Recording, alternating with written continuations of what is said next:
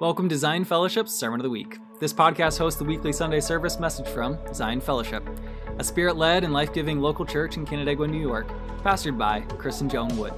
We hope this resource encourages, challenges, and helps you in your journey with God. So, whether you're driving, washing dishes, or sitting in your living room, let's prepare our hearts together as we hear the word of the Lord. All right, Mark chapter 14. Uh, find Mark chapter 14 and then find also John chapter 12. Kind of put your finger in between those two things. And as you're doing that, let me just kind of get you set for where we're going uh, this morning. As I've been talking to you about this series, all about the one, and we've been focusing in on the mission of Zion Fellowship, the vision of Zion Fellowship, and we've been talking about the values that we hold in regards to that. You know, someone asked me, Well, Chris, why are we devoting a whole sermon series to our core values? And so I want to bring a little definition to that so you can see why I feel this is so, so important.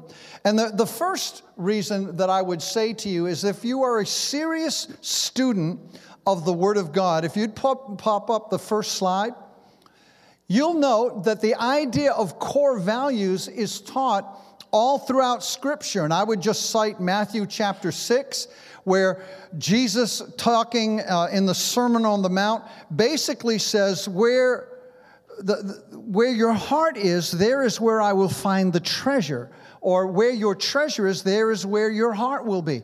It's, it's this idea of the core of your being, the things that you value. All I have to do is listen to you, is what Jesus is saying. All I have to do is listen to you, and I'll know what you value. All I need to do is listen to you, and I will know what's at the core of your being. And so, when we're talking about the core values of Zion Fellowship, we're talking about the things that we value. Colossians 3, verses 1 and 3. This is how Paul says it, and I think it's a statement about core values. He says, Set your minds on things above, where Christ is seated not on the things of this earth. Now, here's, here's the reason I think this is so important. It's so easy to get caught up in life, isn't it? It's so easy to, to say, well, I've got to be here, I've got to do this, I've got to do that. And, and that's just part of life. We do life, right? It's, it's like you can't avoid going to work. How many of you wish that, that it was supernatural, that everything you needed was provided, and you never had to work another day in your life? That would be sweet, but I mean, for most of us, guess what? We have to get up tomorrow morning and we have to go to work, don't we? And the thing is, we can get caught up in the issues of this life, so much so that we're, we're not doing what the scripture commends us to do, and that is to set our minds on things above and not on things on the earth. It's so, so easy to get caught up in what's happening in the natural that we forget that we've been called to be a supernatural people. And the thing about core values, as I see it in Scripture, it's those things that make us be who we really are in Christ. It's the things that we value, it's the things that we hold dear. One person says this about core values it says that core values are the guardrails that keep a church, and we could actually put you in there, focused on its mission. Not only do we as a body of believers have a mission, and that's why I'm talking to us so that we're all on the same page and we know what God's called us to do, but I think as individuals too, God calls us to certain missions. Do you know what your mission is? Do you know what God's called you to be about? And how it fits into the body of Christ and how it fits into the community in which you live? Do you know your mission? Because your mission will be driven by your core values. In another place, we read this that values answer the question, who are you? In other words, when we talk about core values, we're talking about the things that we hold as convictions, the things that we hold as priorities, the things that, that are the underlying assumptions that influence my attitude and my behaviors. Those are the core values that you hold, that I hold. It's the unique way that a people of God walk together. It's the unique way that, that, that, that the people of God relate to one another. Those are the core values. Remember, Jesus said it this way He said, They'll know that you are my disciples. How? By the way you love one another. See, if, if the core value of love is not deeply rooted in your heart, then people are going to bug you all the time. And even if love is rooted in your heart, come on, people are going to bug you all the time. But if, if the attitude and the behavior in relationship to one another is the result of the core value of love, there becomes this expression of, of the kingdom of God on earth as it is in heaven. And it's a beautiful thing. One man defines core values this way he says they're the constant, passionate core beliefs that empower and guide the ministry. So that's why I'm taking time this fall to talk about the core values of Zion Fellowship.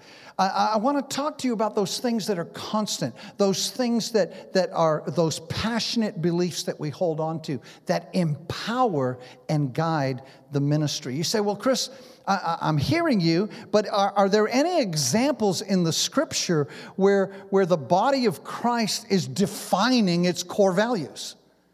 Well, let me point you to one Acts chapter uh, 2. Go ahead. Acts chapter 2, 41 and 3. When Luke writes about the early church, you go back and you read it. He writes it in such a way that he begins to define the core values of the early church. He says they were given to evangelism. They were given to the teaching of the Word of God. They were given to fellowship. They were given to worship. They were given to service, generosity, prayer. In one, what, six verses, he says, here are the core values that were found in this early group of believers. And so, Scripture, I think, verifies that, that core values, what we believe, and the things that, that, that we hold dear and that carry we carry a conviction about and we prioritize uh, are those underlying assumptions that that influence everything that we do. And as a body of believers i think it's important in this hour when there's so much going on that we understand why we do what we do and why we go after what we go after. So now you're going to help me here, and if I could have like maybe a half dozen volunteers right now come quickly to the platform and start handing out these pieces of paper. Okay. I want everybody to get a piece of paper. Just humor me here, okay? Just everybody humor me. Just go quickly, please, and make sure everybody gets one. And, and here's, what, here's what you're going to do I want you to take a moment right now in the service, and then you're going to pass it back in before you leave, okay? I want you to write the one core value you believe must never change at Zion Fellowship. And you're going to do it by finishing this sentence. This place, this must be a place of, and then name the core value the place being Zion. Okay, so one core value. You're not going to be tested. This is not pass and fail. If you're a if you're a, a, visitor here today and you're saying, "Well, I don't know much about Zion Fellowship," then maybe respond this way in regards to the body of Christ. What's the one core value that you think must never leave? So this must be a place of, and then state the core value. Let me tell you, as you're doing that, and, and this is not to prompt you in any way, you write what God's showing you, but here's what the first service wrote. They wrote, one person writes, This must be a place of helping others. Another person writes, This must, underline, be a place of worship. Another place, another person writes, This must be a place of teaching. I love this one too. This must be a place of good friends and worship. All right? This must be a place of fellowship. This must be a place of divine intervention. This must be a place that honors God as number one and loves people. I love this one. This must be a place of His presence. Those were just some of the responses in the first service.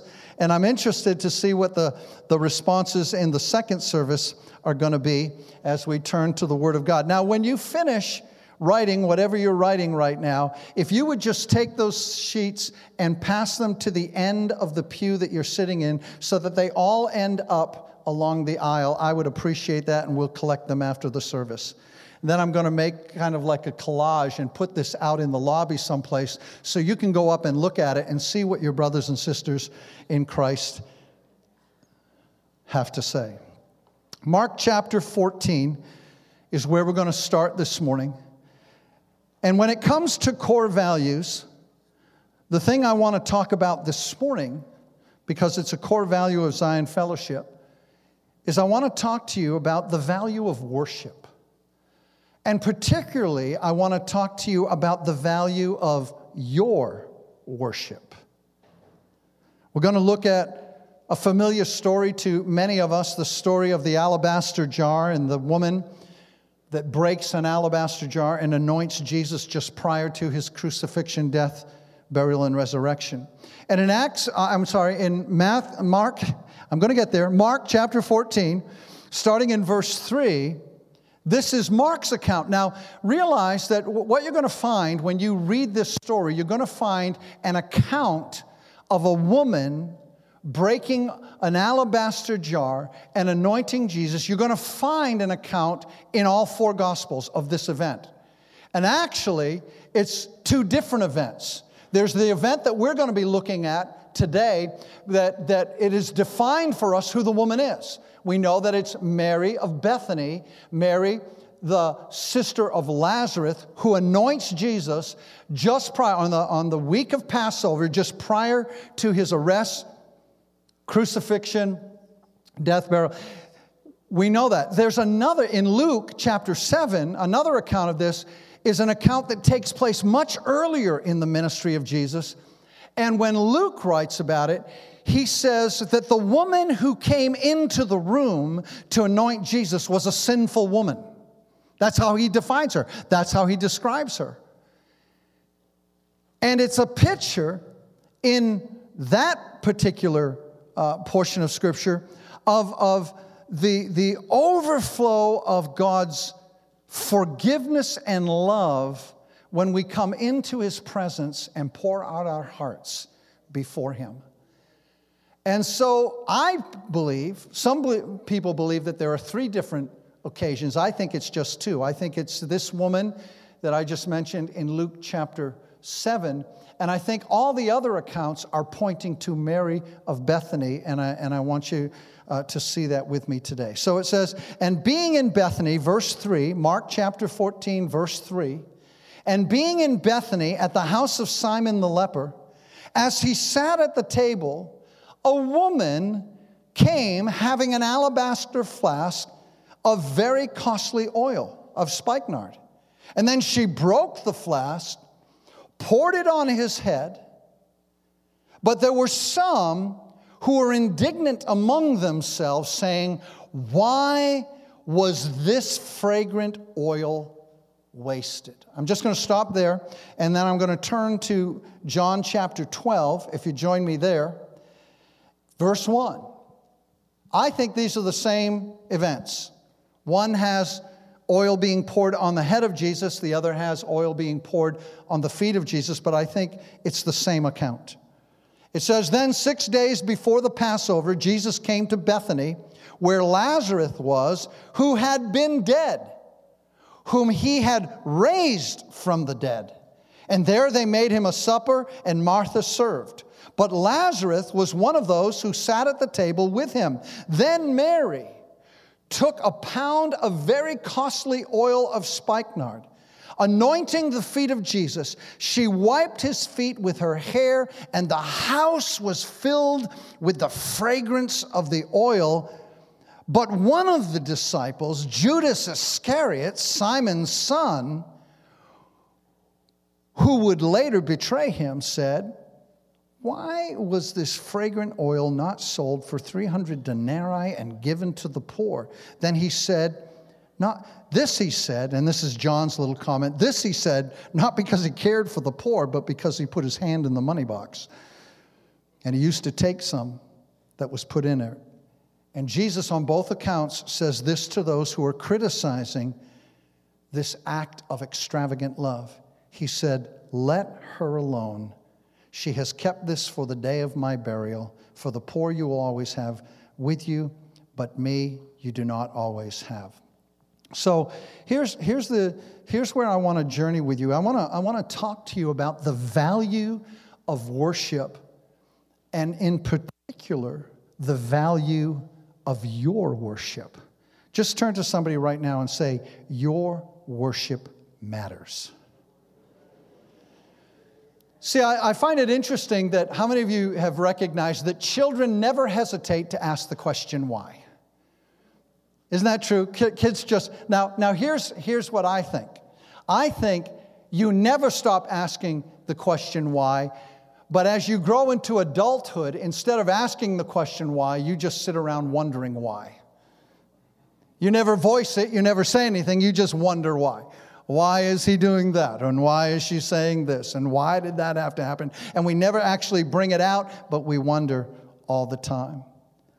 I want you to consider with me for a minute as we kind of dive into the text the insult of this inquiry by in one account it says those who were present in another account it says it was just judas but I would suggest that everybody in the room was asking why. And here's what they were asking they were asking why this waste? Why is this perfume, this expensive oil, being wasted on Jesus? Now, it's interesting that when you read the stories, you find out that when Mary poured out the oil, she held nothing back. Hold that thought right there because it's a picture of worship. In other words, when you and I are called to be those who worship the Lord in spirit and truth, the idea in Scripture is when you worship the King, you should never hold anything back. But the disciples were saying, Why the waste? Why the extravagance? Why, why? I mean, he's a good teacher, sure, but the whole bottle? Just think about that for a minute as we talk about the value of your worship. Now, let me just say a couple of things about worship, okay? Worship, first and foremost, as I stand before you here today, is I'm not talking about a music genre. See, everybody here has their playlists. Some of you have your playlist when you go running. Some of you have your playlist when it comes to your beloved country music. Some of you have your playlist when you want to just listen to a little hip hop. And then some of you have playlists when it comes to your worship music. Now, it's okay to have worship music and have a playlist and something, but never, never mistake worship as another genre of music or an activity that is simply conformed within the realm of the expression of music. Worship is so much more than that. It's transcendent. I know I love good music and I love good worship music, but worship can happen even if you don't have instruments. Because worship is a matter of the heart and where your heart's at. It's, it's that moment where you recognize who Jesus is and all you want to do in your weakness and in your brokenness and in your inability to express everything that's in your heart, all you're wanting to do is say, You're, you're worthy of my worship. And you're worthy of my prayer. So the problem I see with the question, why this waste, is right here. Go ahead, let's see the next slide. The problem with Judas' question is it devalued Mary's act, watch this, because it devalued the presence of Jesus.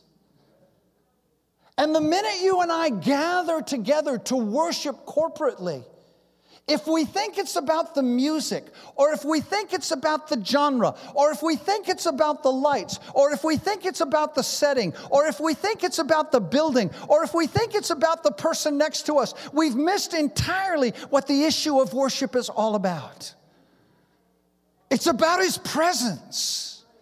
It's about the presence of the Lord in the midst of a people, and all we can do in response to his presence is say, You're worthy. All we can do is lift our hands and say, God, you are worthy. All we can do is wave a flag and say, He is worthy. All we can do is stand up and shout, He is worthy. I've had people ask me about Zion Fellowship. And I've had people literally say to me, Why do they do that? Why, why do they shout and, and, and why do they jump? And what about this? And what about that? And all of these questions about these expressions of worship that they see and they just don't understand. And, and my response to them is, is I say something along this line Well, Maybe they have something they need to give to God. Well, maybe they've been fighting all week and they're throwing up their hands to say, Jesus, I need you. Maybe they're carrying something that is too heavy for them to carry alone. So stop judging someone else's worship when you don't even know what their warfare is all about. Maybe they're fighting the devil all week. Maybe they're fighting temptation. Maybe they've been in this uh, deep depression and they're trying to make their way out of it. And they realize, I've only got 30 minutes of undistracted time here. So I'm going to say, God, I glorify you. I've had people say, Well, Chris, I watch you. Why do you do what you do? You know what my answer to them is? Because I need him. Because he truly is the only one who will listen to me when I open my mouth. Because he's the only one who will never leave me or forsake me. Because he is the only one who is my very present help in time of trouble. Because he is the only one who is unashamed of me and is willing to identify with me, even though he knows everything about me. Maybe, maybe it's because he spilled and shed his blood so that I might experience forgiveness of sin. So excuse me if I want to give him some praise.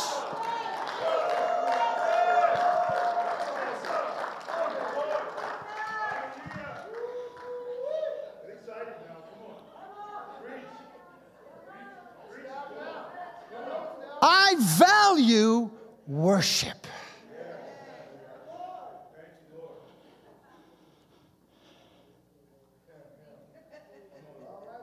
Everybody's going to worship something. Why not worship the one who made you?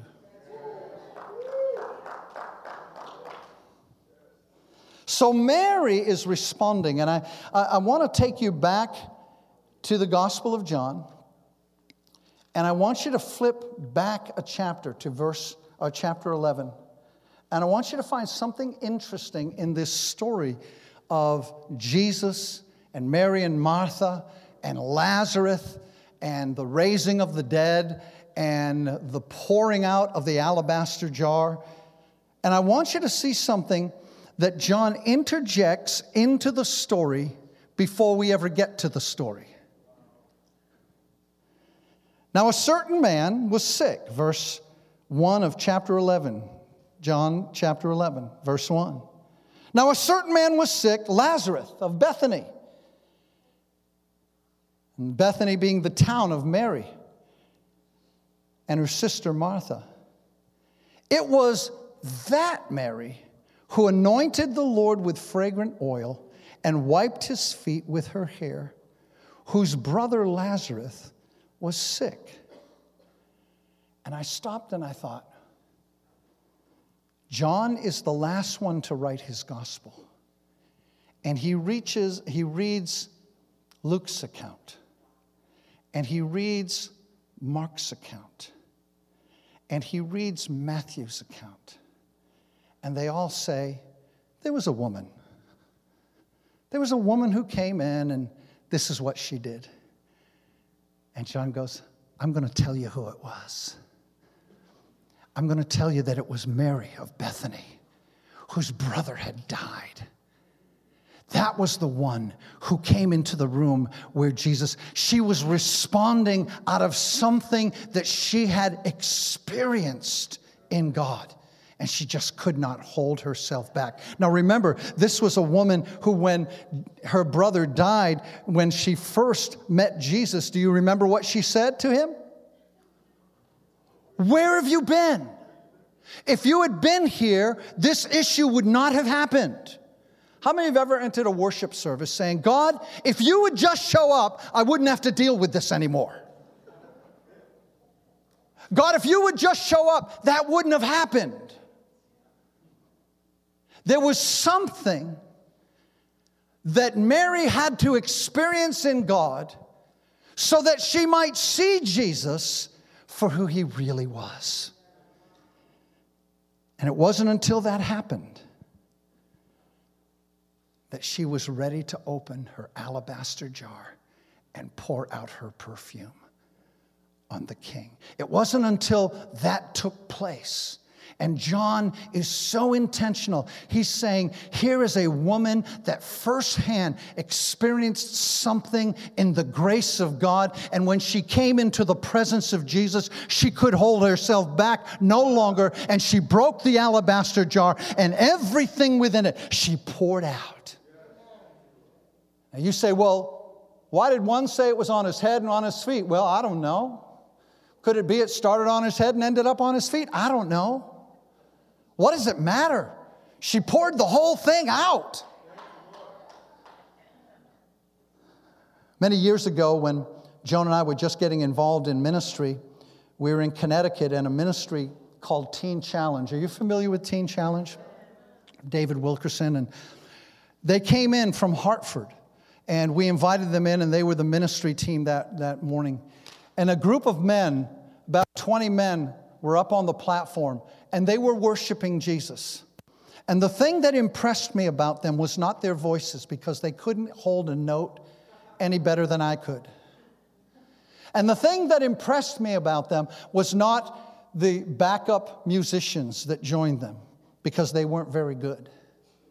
What impressed me is each and every one of these individuals was standing in front of a group of people that they were meeting for the very first time and as they raised their voices to worship Jesus, they were unashamed how they sounded or what they looked like. They only knew that they had been delivered by the King of glory, and they wanted to bring something forth that was an expression of their heartfelt worship to Him. And I remember sitting there and, and being a new believer, and I'm going, that is worship. They were not fine tuned. In fact, they didn't sing very well at all, but they worshiped. So just turn to your neighbor and say, I think he's talking about you.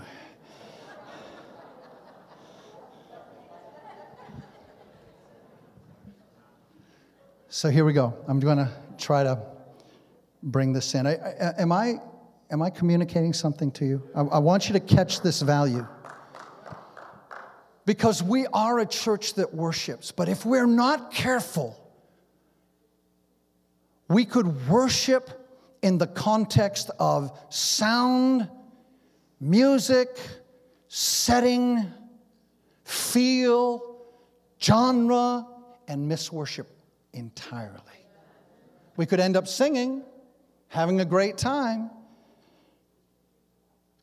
but my exhortation to us this morning is this Are you ready to bring whatever your alabaster jar is, whatever is expensive and costly to you?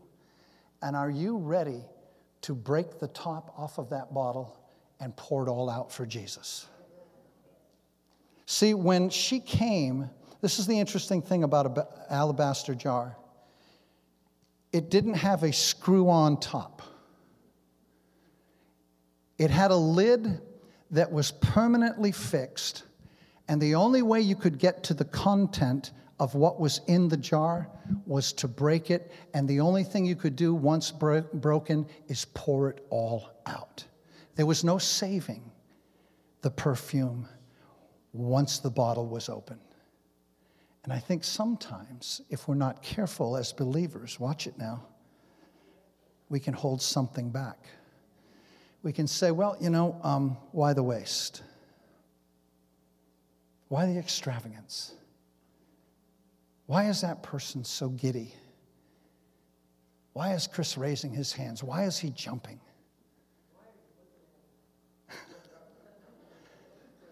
the point being is every one of us in this room has a reason to rejoice.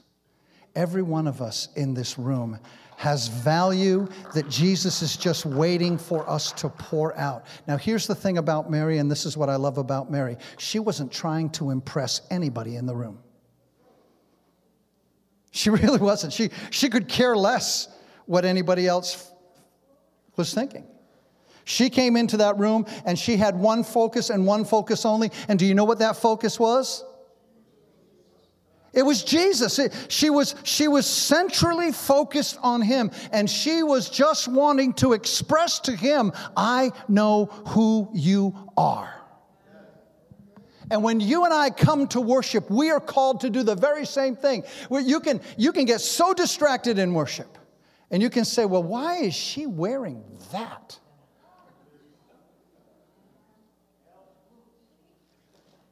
And in the positive, we can go, whoa, that bass player, that bass player, he's got it happening. Man, I could listen to him all day. He's, he's happening.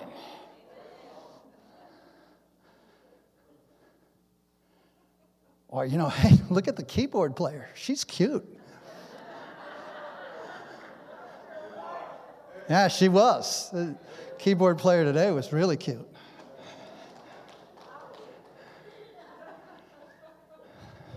I mean, really cute. Yeah, I'm pouring it all out, brother. That's it, Robert. Amen. You following me? When in fact, it's supposed to be all about Jesus. So it doesn't matter who's on the keyboard, and it doesn't matter who's on the bass, and it doesn't matter who's leading, it doesn't matter who's in the drum kit, and it doesn't matter what I'm doing over here. Mary wasn't concerned about what anyone else in the room was thinking. All she was concerned about was getting into the presence of the one who she knew who he was. And she said, I just, I don't know how to explain it. I don't know how to say it to you, Jesus, but I'm just going to break this jar of perfume. I'm going to pour it all out over you. I'm not going to hold anything back because you are worthy. So let's apply this very quickly. Number one, Here's what I want you to hear, and I need the worship team to come quickly. Because this is about the value of your worship. Let's go to the last slide, and I want to give you four ways to apply this message. First of all, understand this that God values our offering of worship, He values your offering of worship. Even when you're weak, even when you're broken, even when you find it hard to sing, even when you're just there and songs are being sung and you can't even open your mouth, you can cry your tears. He says, I value and I honor your worship. Secondly, a heart focused on Jesus matters. You say, duh. No, listen to me. Your heart, my heart, when it's together, when it's separate, when we are focused on Jesus, it really matters to Him. And that's what He said to them. He said, listen, leave her alone. Because what she is doing, you have no idea what's going on here. And you're judging her in an incorrect way. And what she's doing is she's preparing me for something that you don't even understand right now. But I'm telling you this that at the end of the age, they will still be talking about what she did this day. Because every time the gospel is preached, her name will be mentioned. Isn't that amazing? Isn't it amazing that God would be saying of your worship? Listen, every time she opens her mouth, every time he opens her, his mouth, I'm telling you right now, it matters. I received their worship. Number three, our love for Jesus should be, ought to be extravagant. That was the thing that I saw with the Teen Challenge people. A lot of times we look and we see someone worshiping and we try to figure out what their deal is. Don't worry about what their deal is. Just understand that their love for Jesus in that moment, whether it's a shout in that moment, whether it's a dance, whether in that moment it's a, a, a tear, a cry, it's their way of bringing forth an extravagant expression of their love for the King. Come on, give somebody a high five and say, start being extravagant. I know that when I came into, for the first time, I came into a charismatic church, I'm like, what is this all about?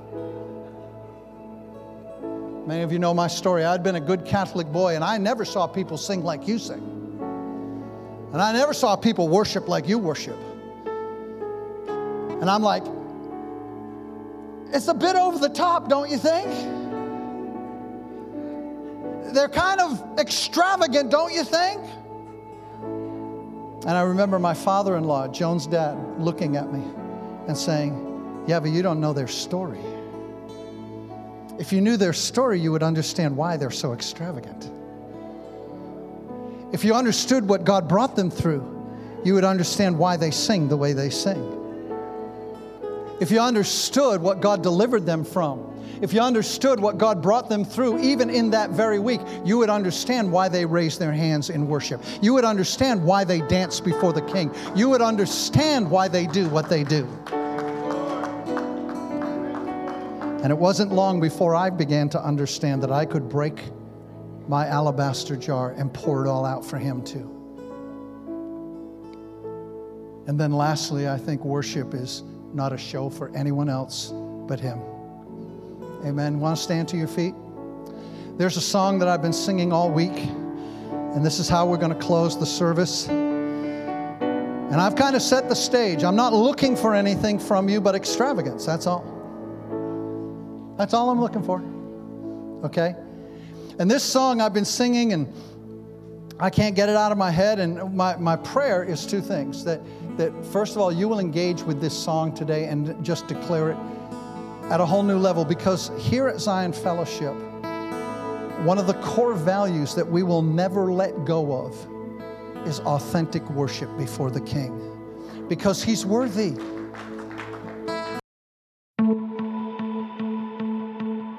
Hope this message has encouraged and challenged you in your walk with God today. Again, this podcast is a resource of Zion Fellowship, a spirit led and life giving local church in Canandaigua, New York. If you'd like to learn more about us, find us at our website at zionfellowship.net or find us on Facebook and Instagram. Also, feel free to give us a call at 585 394 7450. Blessings to you as you continue in your day.